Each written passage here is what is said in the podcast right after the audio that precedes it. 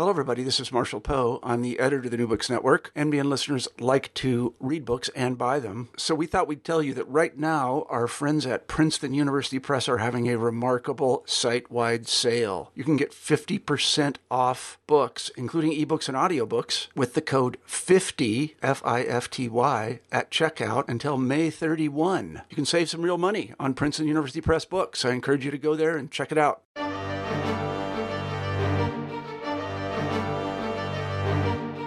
Hello, everybody, and welcome back to New Books in German Studies. I'm Craig Servillo, the host of the channel.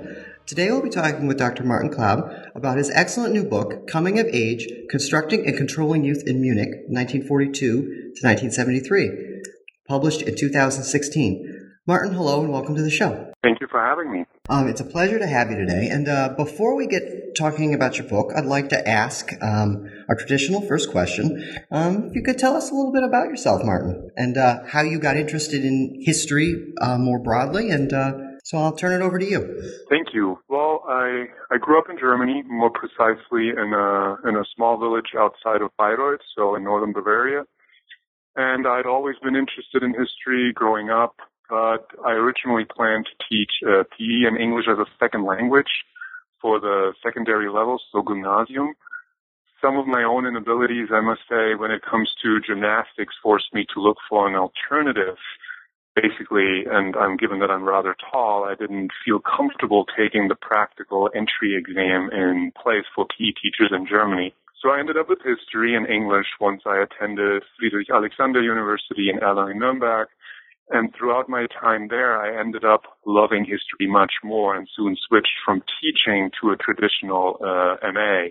In my case, with a major in history, so Zeitgeschichte to be more concise, and two minors, political science and American cultural studies.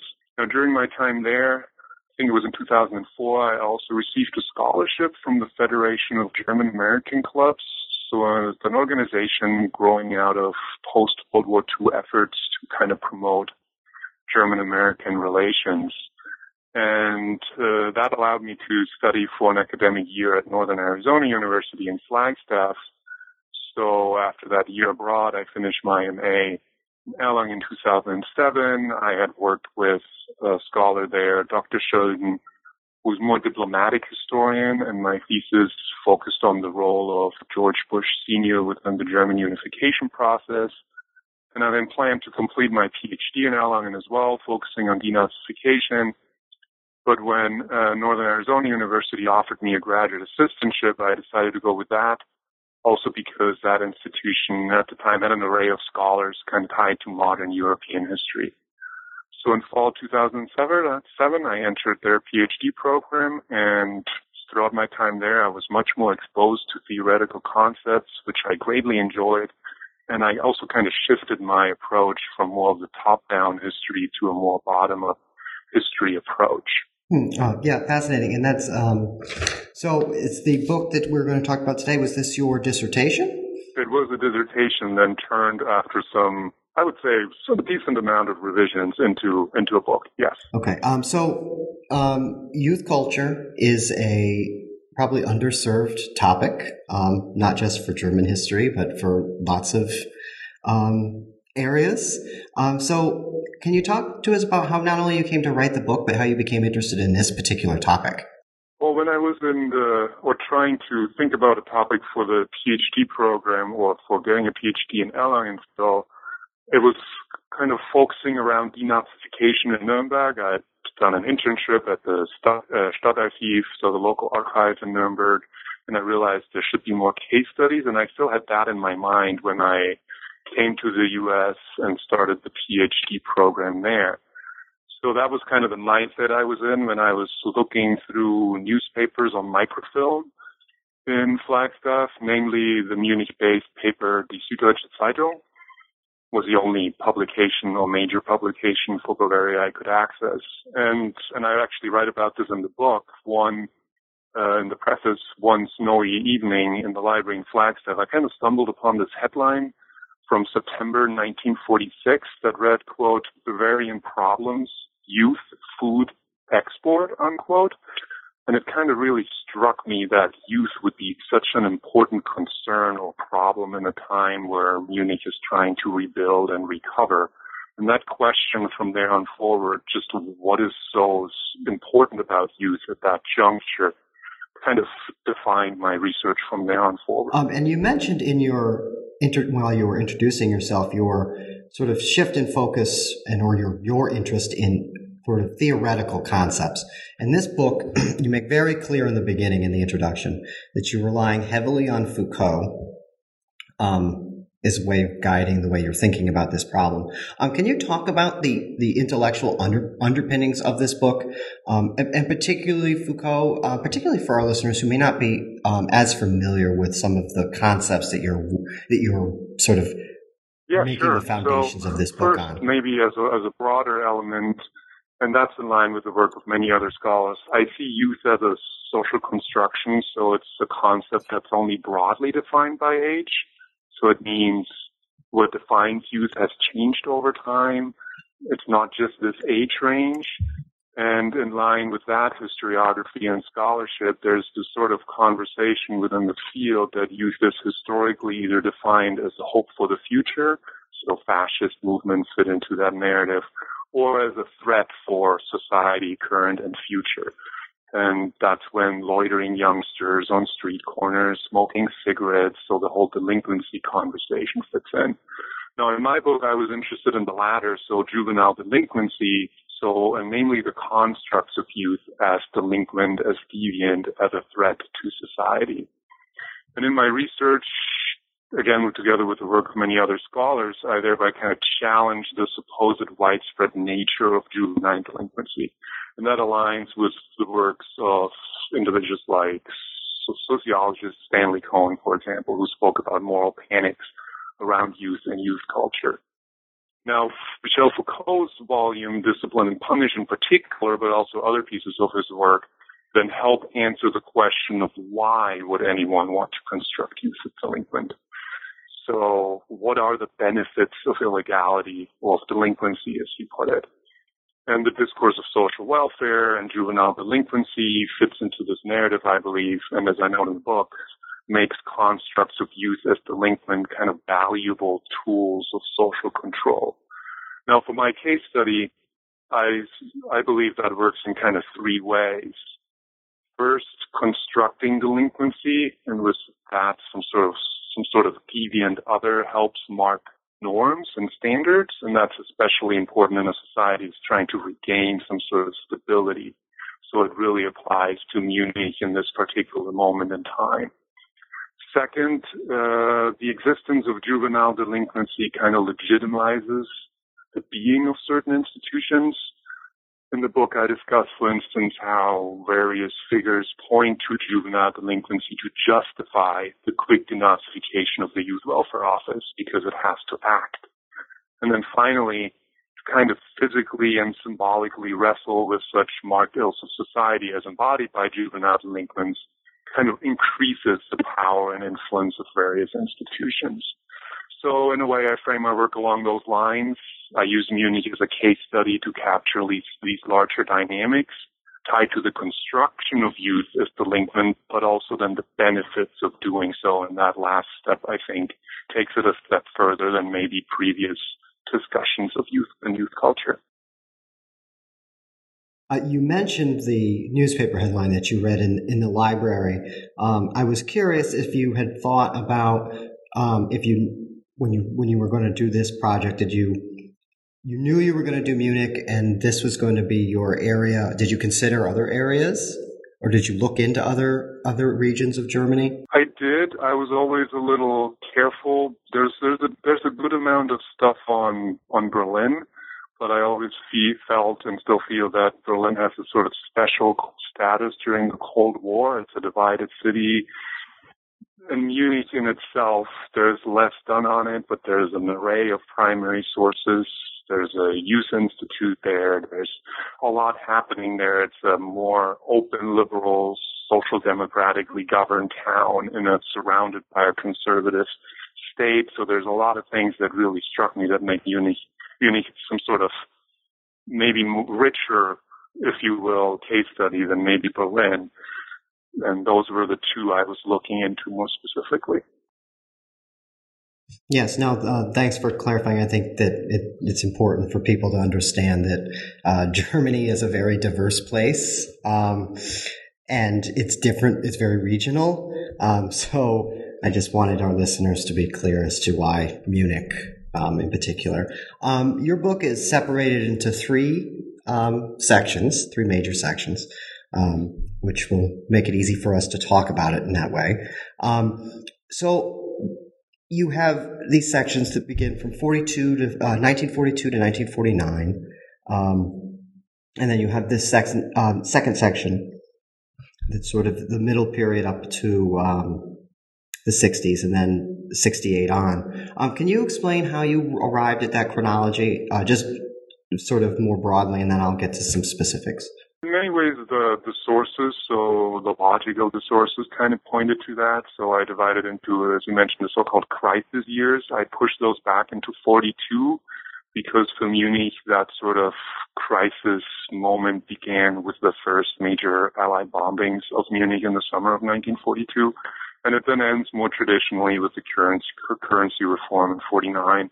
And then the second chunk goes from 49 to 62 because in Munich, the, those are the long 1950s, if you will, but in Munich, the riots of the 1960s already began in 62 with the riots in Schwabing that year. So the 60s to then protest years, that third chunk of the book, are much longer in a way than they are traditionally. So in many ways, the sources kind of pointed in that direction and then you try to make sense of that case study within the larger historiography, and that's how I then came up with the sort of three distinct periods that I used to examine these images of youth.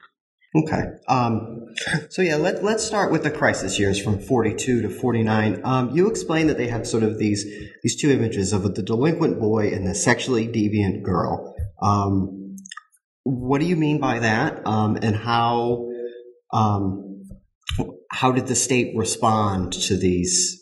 Um, I'm guessing you're going to say perceived uh, problems. Yes.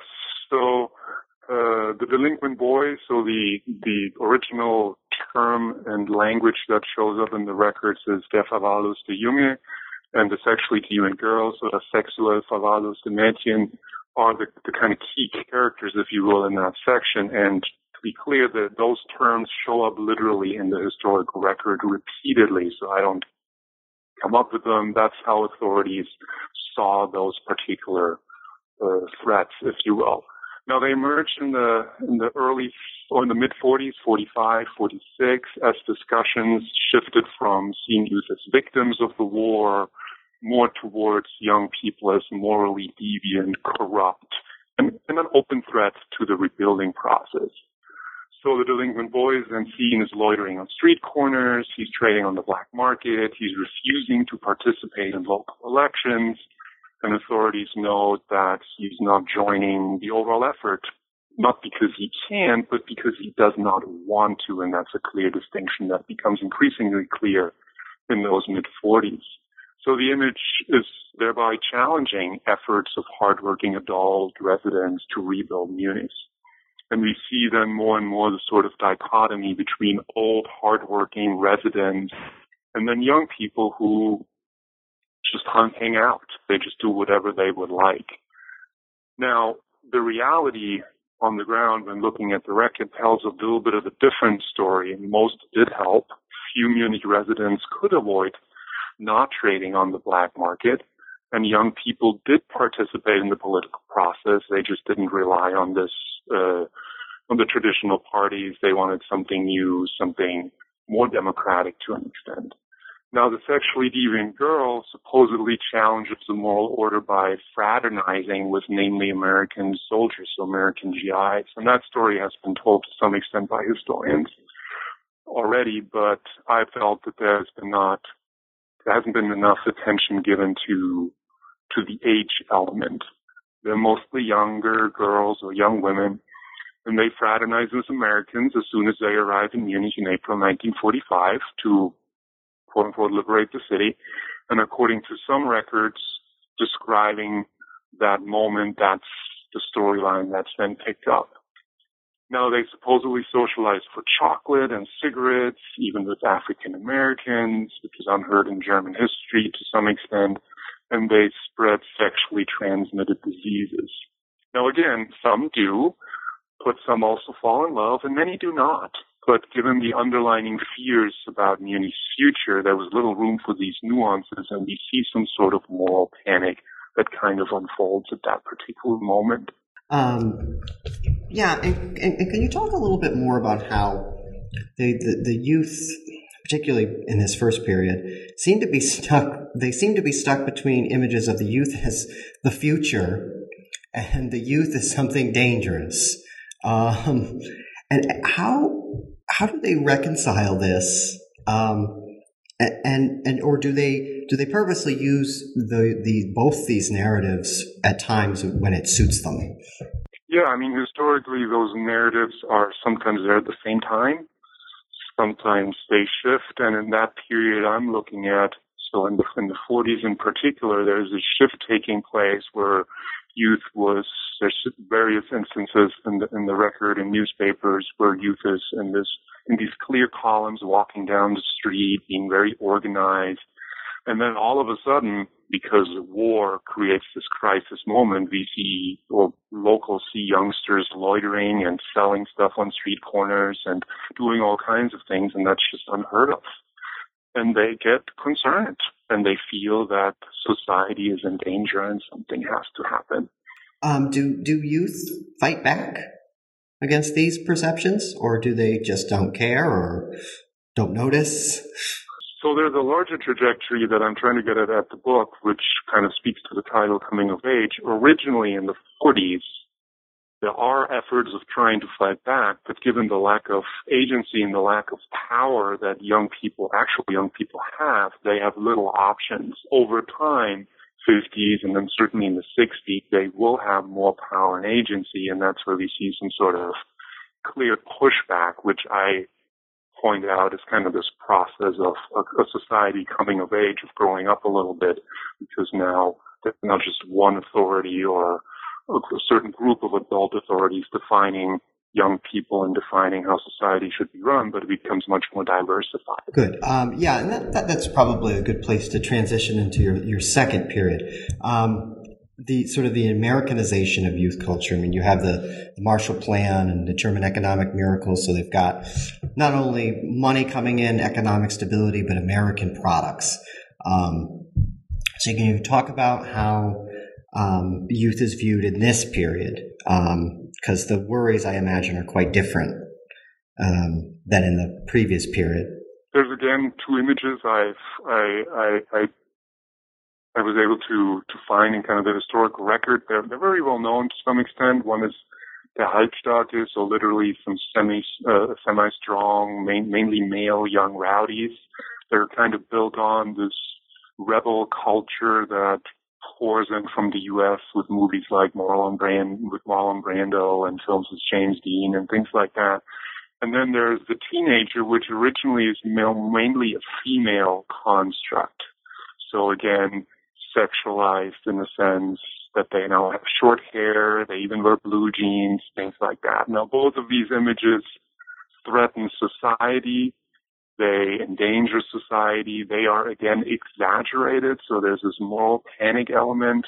For, for example, the, the Halbstarke are a clear minority and most of them just use their mopeds to kind of travel from their working class neighborhoods to work every day. And it's clear that several newspapers actively feed the fear of these sorts of images. So, for instance, there's an instance I write about where a local Munich newspaper, the Abendzeitung, kind of even invented a brawl between a motorcycle gang in Munich at a beer garden just to feed into that hysteria and to sell papers. And the same applies for, for female youngsters, which are considered as we can't leave them alone, or they're going to just re- never return into the traditional mindset of church, children, and kitchen that we want them to be part of. So again, similar to the 1940s, there's a step, the authorities step in in the 1940s. They did raids, they reestablished institutions, they did all kinds of They, they made sure that schools are denazified much quicker, that they get them off the streets. And now in the 50s, they become a little more nuanced, but still very direct in their response against those images. So to control youth, they start limiting, for instance, there's a law passed that you cannot just cruise around with your moped, things like that. They try to limit the movement of youth, if you will. There's a, there's other efforts, and that has to do with that the society shifts a little bit. There's now youth magazines, so young people have a disposable income, and that gives them a little more power to to speak out. But those youth magazines actually are helpful in an effort to control. So Bravo, the most famous German youth magazine, plays, for instance, a vital role overall.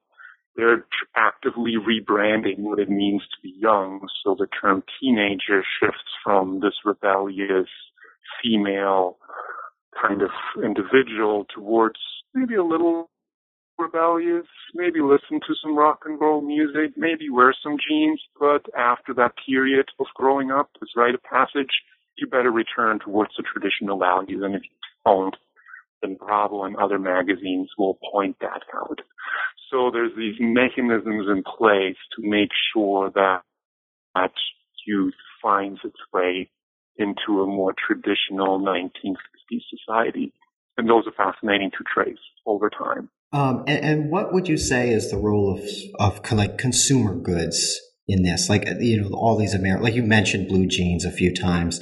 Um, is, is, is it, is, is this part of the anxiety um, that, that maybe older Germans are having that they're losing their, their culture because of this, you know, this massive influx of, of, of American goods, um, and consumer goods, music as well. Um, I mean, so is it, is it really being driven by that or is it, is it, is it really just with concerns about that?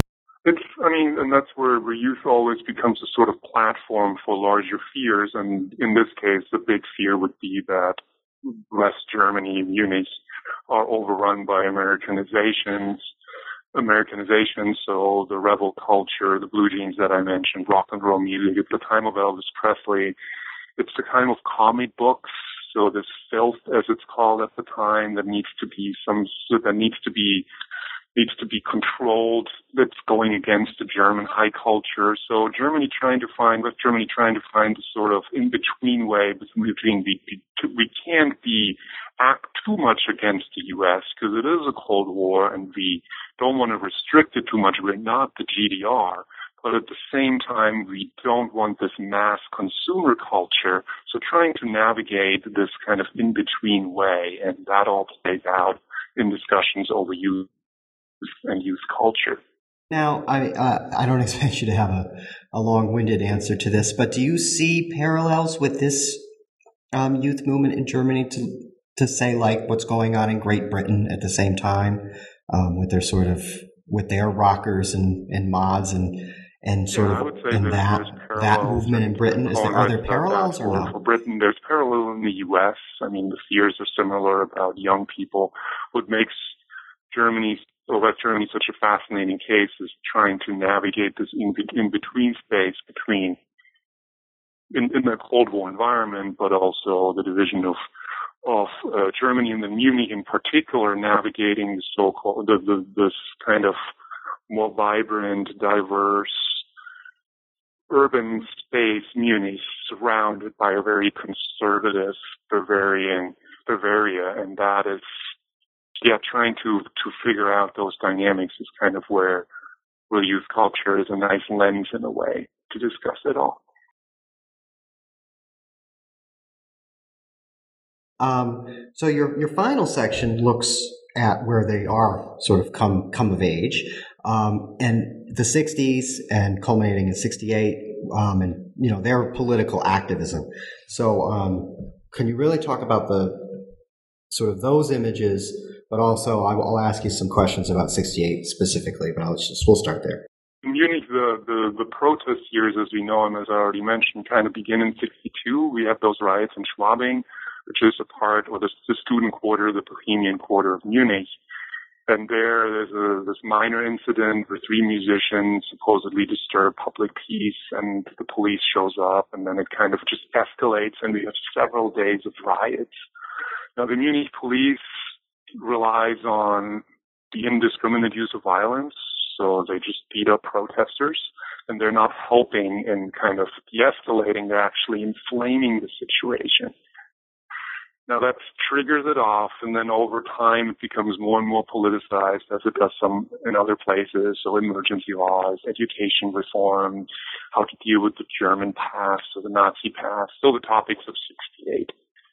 Now Munich is also a very violent space. In 1968, a student and a journalist actually die in the protests in Munich.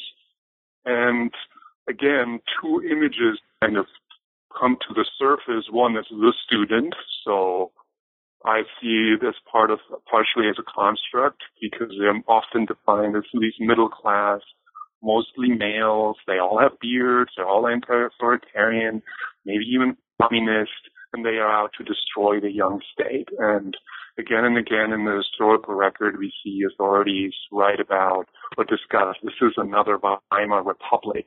We're going down as a young democratic nation and we need to be active in responding to this.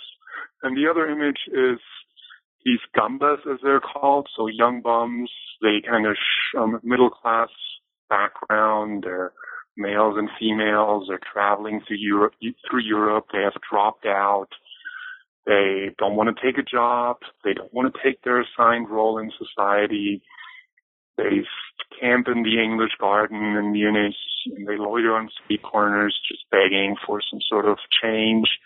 And that's also provocative to your traditional conservative, maybe adult Munich citizen. There's actually some nice uh, documentary footage where we see those conversation captures between older residents and those Gammler kind of not understanding their, their very different lifestyle and choices. So both images threaten authorities and they again begin stepping in.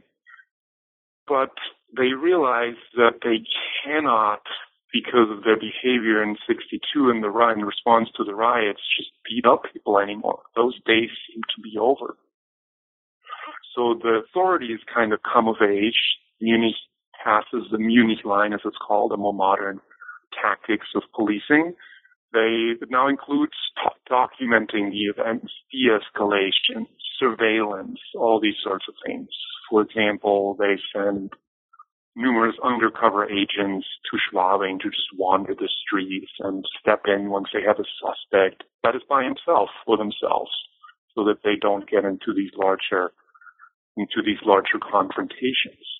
They plant bushes, thorny bushes in several public spaces to avoid mingling spaces for students. So they use these kind of more nuanced approaches.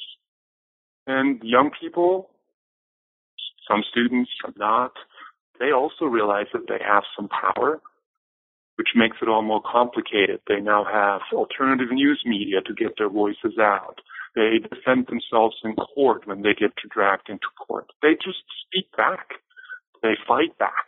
And that complicates how images of youth emerge and they become much more complicated, which speaks to how community kind of diversifies and grows up in that sense in that in those 1960s. Uh, uh, do they have? Do these youth? Do they have allies, or are they sort of out on their own? At times they have allies, and there's this scene where where the director of the Youth Welfare Office of Munich is kind of caught in the in the 62 riots because he's just out wanting to get some ice cream and all of a sudden he gets beaten up because the police doesn't make a difference at a certain point. And he then becomes a very powerful, outspoken ally. And originally that is important because if you have an adult with that sort of power and importance in the city of Munich behind you, then that makes a difference. But over time, they're also just, no, we're going to form these community initiatives and we're just going to defend ourselves and we're just going to speak back. And the law in many ways is on our side. It is a democracy, but it has to be, that power has to be kind of taken. and It is not given to them. Hmm. So we reach, we reach 1968, which is a, a seminal year in the world. Um, can you discuss the character specifically of, of 68 in Munich? Um, and maybe just give a little how is it the same? How is it different than what's going on all over Europe? So it's it's similar in the sense that many of the of the issues are the same as they are in West Berlin, as they are in West Germany more broadly. So I mentioned the, emer- the debates about the emergency law, the kind of uh, discussion about education reform, conversations about the Nazi past, and that pops up again and again in protests. It is similar because these ideas kind of flood in from Berlin, West Berlin many times, and then kind of result in some sort of response similar to West Berlin in Munich when the conversation about the Shah's visit at the time or the attempt to assassinate Rudi Dutschke. And there's responses, active responses in, in Munich as there are elsewhere. But they're also different because of 62 already uh, riots already existed. So the police has already adopted to some extent. And young people have already adopted to some extent. They have the major into Munich and the police is going to have to figure out how to remove people.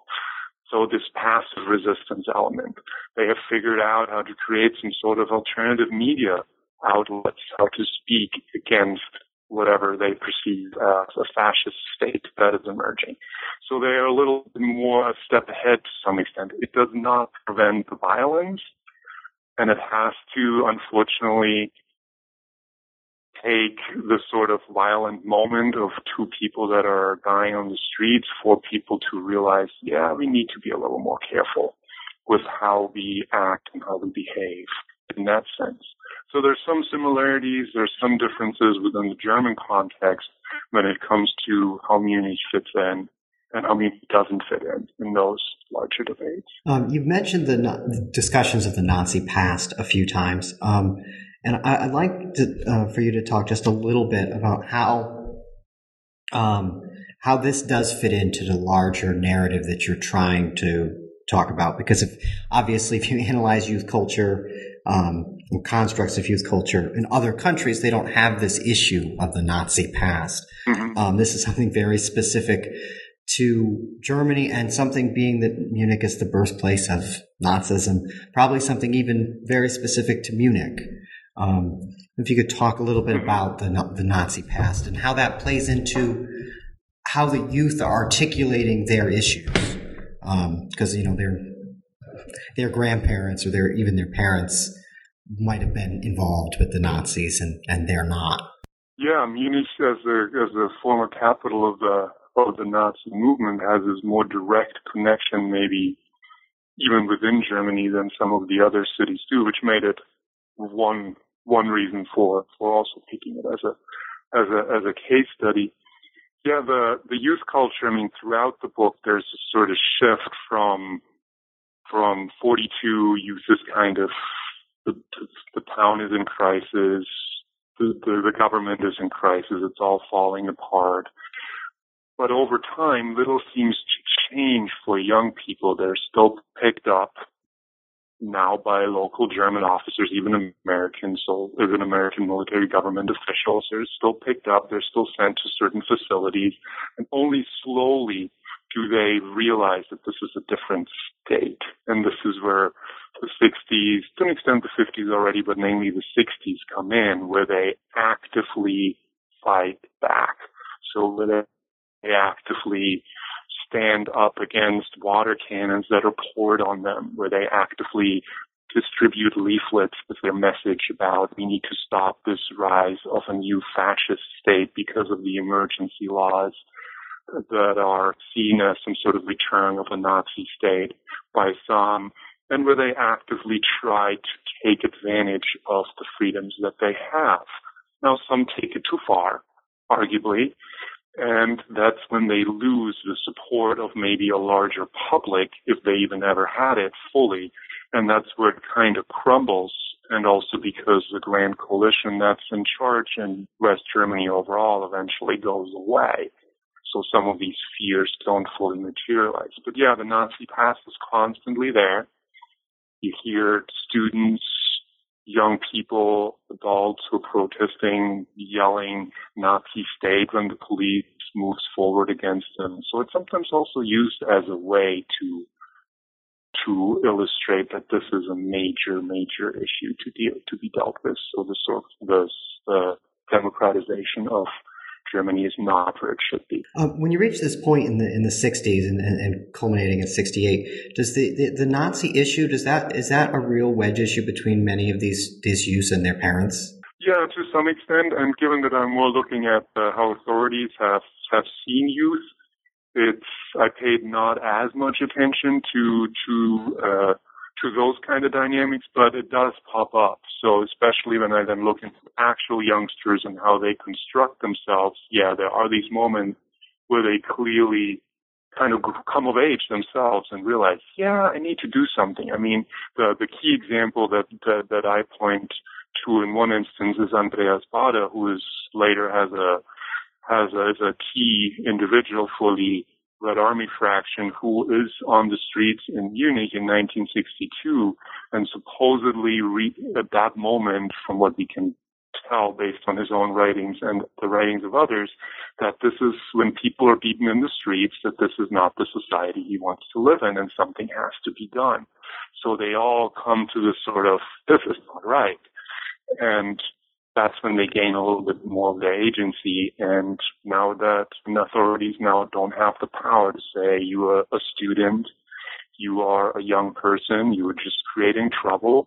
Now they get, now actual young people get a say. And yeah, we are young, but we are, we are thereby also a renewing force and they shift the image a little bit into a more positive direction. They help define what it means to be the student at this point. So I mean, I know that your your book sort of your ends in seventy two, but um, I did want to ask you a little bit about um, where does youth go from there. You you just said that they had sort of recrafted their image a little more positive. Um, does this continue?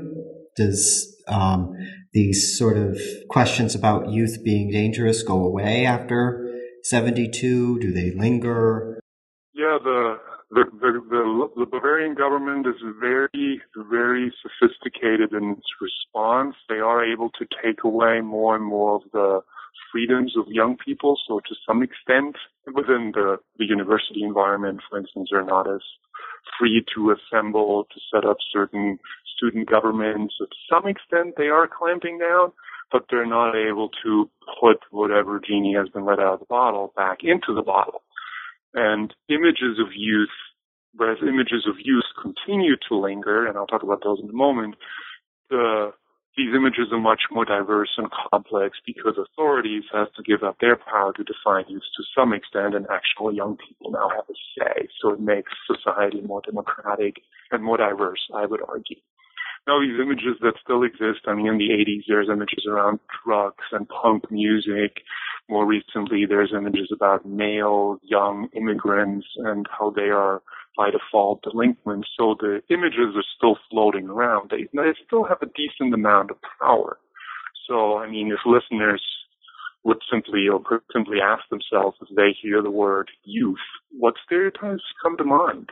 And that's why I'm, where one of the key points of the book was to illustrate that historians, as historians, we should be careful when we when we analyze young people's roles in history about those stereotypes and about those images. So yeah, images are around, continue to be around, but they don't seem to have that much power because they're not just one image. There's hundreds of them because it's much more diverse democratic setup to that extent. Yeah, this this um, what you just said made me think of something else. If you if you were to tell the listeners just a couple of things that you would want them to take away about youth and youth culture from this book overall, uh, what would those be?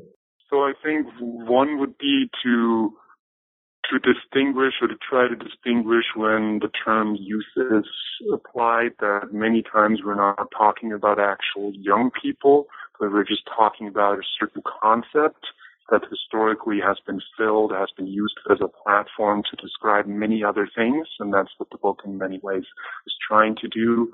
So getting through youth as a concept to discuss what units, what dynamics are about. So that would be one.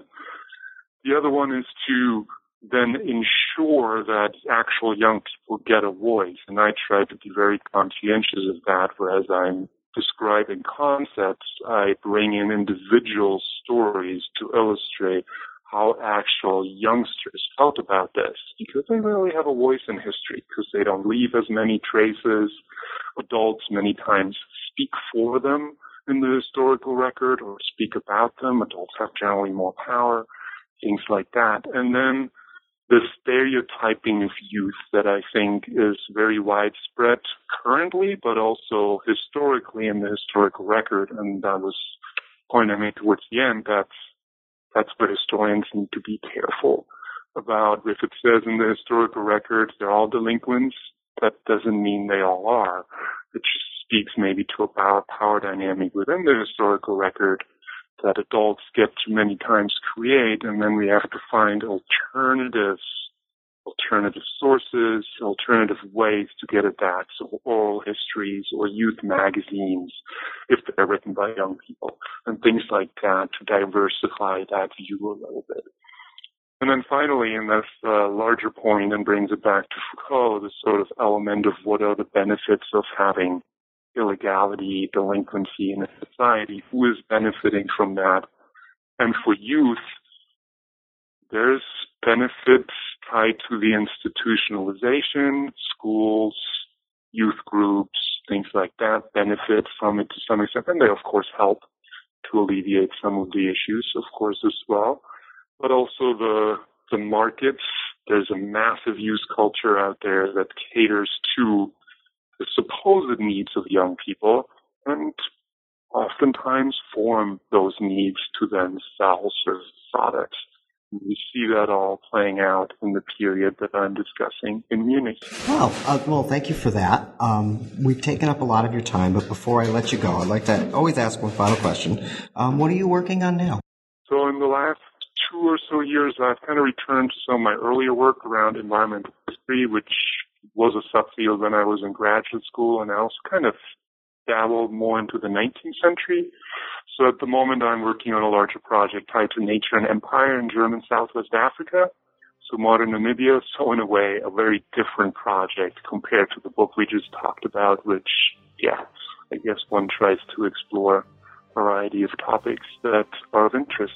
Well, Martin, that sounds fascinating, and I hope I can have you back on the show to talk about it when it's done. I don't want to put any pressure on you or anything to, to finish. Um, I want to thank you again for being on the show. Um, I really enjoyed this book. Um, I think the listeners will, if they go out and get it, will enjoy it too. I want to thank everybody also for listening, and we will see you all next time.